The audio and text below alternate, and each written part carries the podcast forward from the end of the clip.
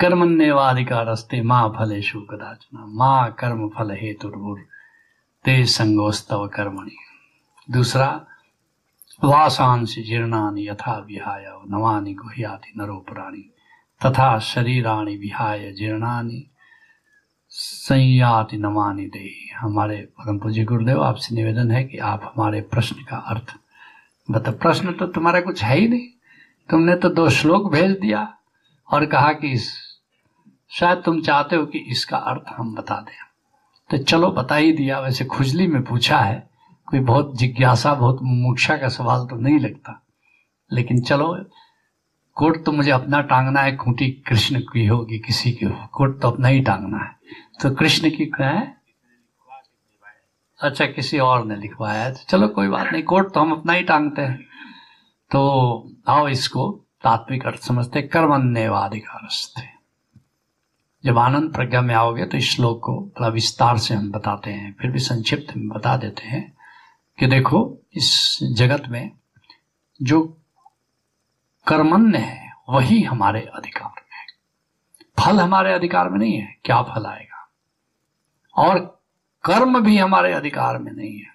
जनक कहते हैं कृतम किमपि नैव स्यात्, गुरु से अष्टावक्र से कहते हैं गुरुदेव कर्म भी हमारे अधिकार में नहीं है, कृतम किम अपि नैव स्यात्, संभवतः कर्म फल तो नहीं अधिकार में है, सब जानते हैं फल हमारे अधिकार में नहीं है, लेकिन लोग समझते हैं कि कर्म करना हमारे अधिकार में है, नहीं कर्म करना भी अधिकार में नहीं है। कृतम किमपि नैव स्यात् इति संचित तत्वता।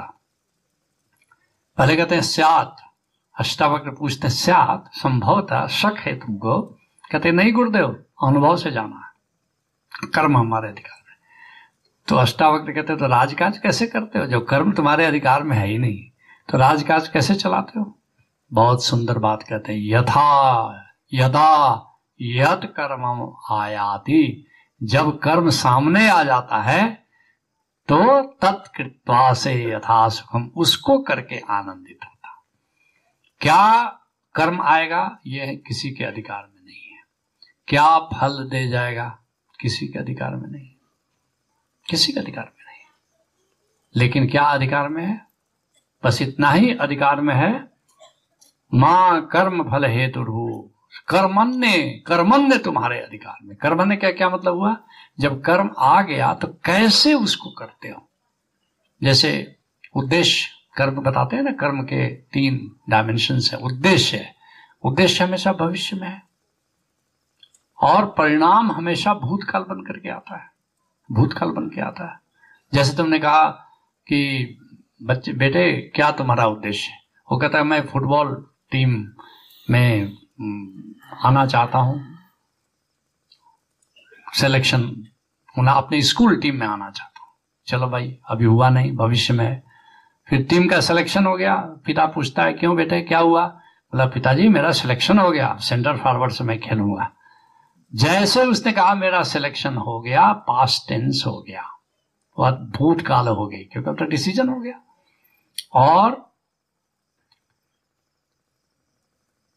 कैसे अब उसके ऊपर निर्भर नहीं था कि वो फुटबॉल टीम में लिया जाएगा कि नहीं लिया जाएगा, वो तो रेफरी जानता है, वो जज जानता है, सिलेक्टर्स जानते हैं, लेकिन अब फुटबॉल कैसे खेलता है ये उसके अधिकार में। बस जो कर्म सामने है कैसे करते हो ये तुम्हारे अधिकार। कर्मण्येवाधिकारस्ते मा फलेषु कदाचन, और फल पर अधिकार नहीं है।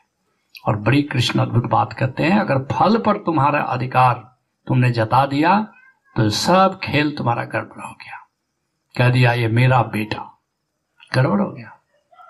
कह दिया मेरी पत्नी, ये मेरा पति, किसी को देख करके हंसे नहीं, सब गड़बड़ कर दिया। एक हमारे नेपाल में ओम भारती हैं, उनके माता पिता 80 साल के, तो गांव गए, सुबह आए, मैंने कहा क्यों भाई ओम भारती कैसी रही गांव की यात्रा? बोले मत कहिए रात भर सोया ही नहीं। बोले क्यों? अरे रात भर माता पिता झगड़ा करते रहे, उनके 80 साल के माता पिता कब्र में पांव लटके हुए झगड़ा क्यों करते रहे? उनका झगड़ा इसलिए करते, मेरी माँ ने पिताजी से कहा सुनो जी 40 साल पहले काठमांडू में हम दोनों रिक्शा पर जा रहे थे, याद है? बोले याद है, तुम एक लड़की को देख के हंसे थे। उस बुड्ढे ने कहा कि नहीं, वो तो संयोग की बात थी, जब हंसा था तो लड़की सामने आ गई थी। बोला ऐसा कहीं संयोग होता है? आज उस बुड्ढे बुड्ढी रात भर बुड्ढा सफाई देता रहा, रात भर बुढ़िया चढ़ी रही। 40 80 साल क्या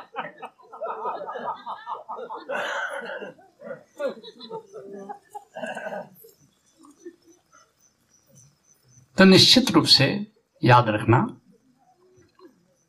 कर्मण्येव अधिकारस्ते मां फलेषु कदात्। अधिकार जमा देते हैं, बट बुढ़िया अधिकार जमा रही है कि मेरा पति हंसे तो केवल मुझ पर हंसे, मेरे साथ हंसे, किसी और को देख के खुश नहीं होना चाहिए। ऑफिस से जब कोई पति खुश होकर लौटता है तो पत्नी को शक हो जाता है, कुछ गड़बड़ है, ये इतना खुश क्यों है। और पत्नी भी घर में खुश खुश मिलती है तो पति को शक हो जाता है, कहीं से मैसेज का आदान प्रदान चल रहा है इसका। इसलिए लोग क्या करते हैं, चाहे भीतर कितने भी खुश हो, पति पत्नी एक दूसरे के सामने खुश नजर ही नहीं आते, काहे को व्यर्थ का शक हो जाए। इसलिए कम से कम पति के सामने, अब तो दो पति पत्नी बैठे हैं तो बेचारे सब दोनों मुंह लटका के बैठे, खुश भी भीतर से है लेकिन मुंह लटका के बैठे। गजब ड्रामा चल रहा है एकदम से। क्यों? अधिकार जमा दिया, ये मेरी पत्नी, सारी प्रतिभा इसको मुझ में दिखाई देनी चाहिए, ये मेरा पति, सारा सौंदर्य मुझ में दिखाई देना चाहिए। नहीं, कृष्ण कहते हैं मां फलेषु कदाचन। जनाब, फल पर अधिकार मत जमाओ। तुम कहो कि ये अस्तित्व की ओर से पत्नी के रूप में मिला मेरे लिए एक उपहार, और जिंदगी समझ जाती है। तुम हर चीज जो जिंदगी में पाओ उसको उपहार मानकर स्वीकार करो, अधिकार मान करके नहीं, और देखो कि जिंदगी कैसे धन्य हो जाती है। वही कह रहे हैं कर्मण्येव अधिकारस्ते मां फलेषु कदाचन, और मां कर्म फल हेतुर्। इसलिए कर्म जो करो उद्देश्य को सामने रख करके करो, लेकिन उद्देश्य के अनुसार ही फल मिले, ऐसा मत सोचो। संसारी हो या साधक हो, फल की आकांक्षा बाधक है। उद्देश्य कर्म का पूरा हो यह तो न सदा आवश्यक है।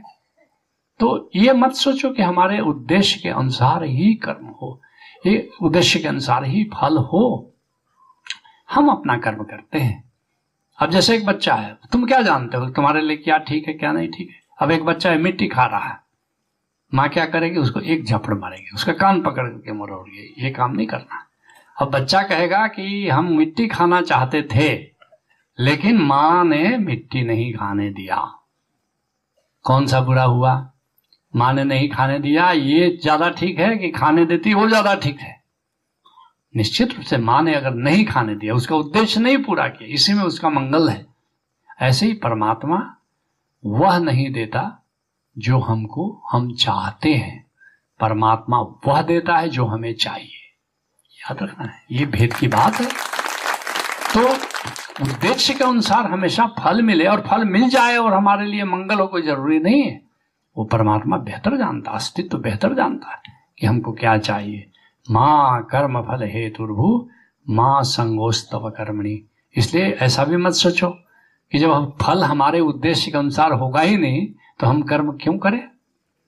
कर्म तो करना है, इसलिए कर्म से संन्यास नहीं हो कि हम कर्म ही नहीं करेंगे। नहीं, कर्म तो करना है, लेकिन जो हमको चाहिए वो परमात्मा हमें देता है।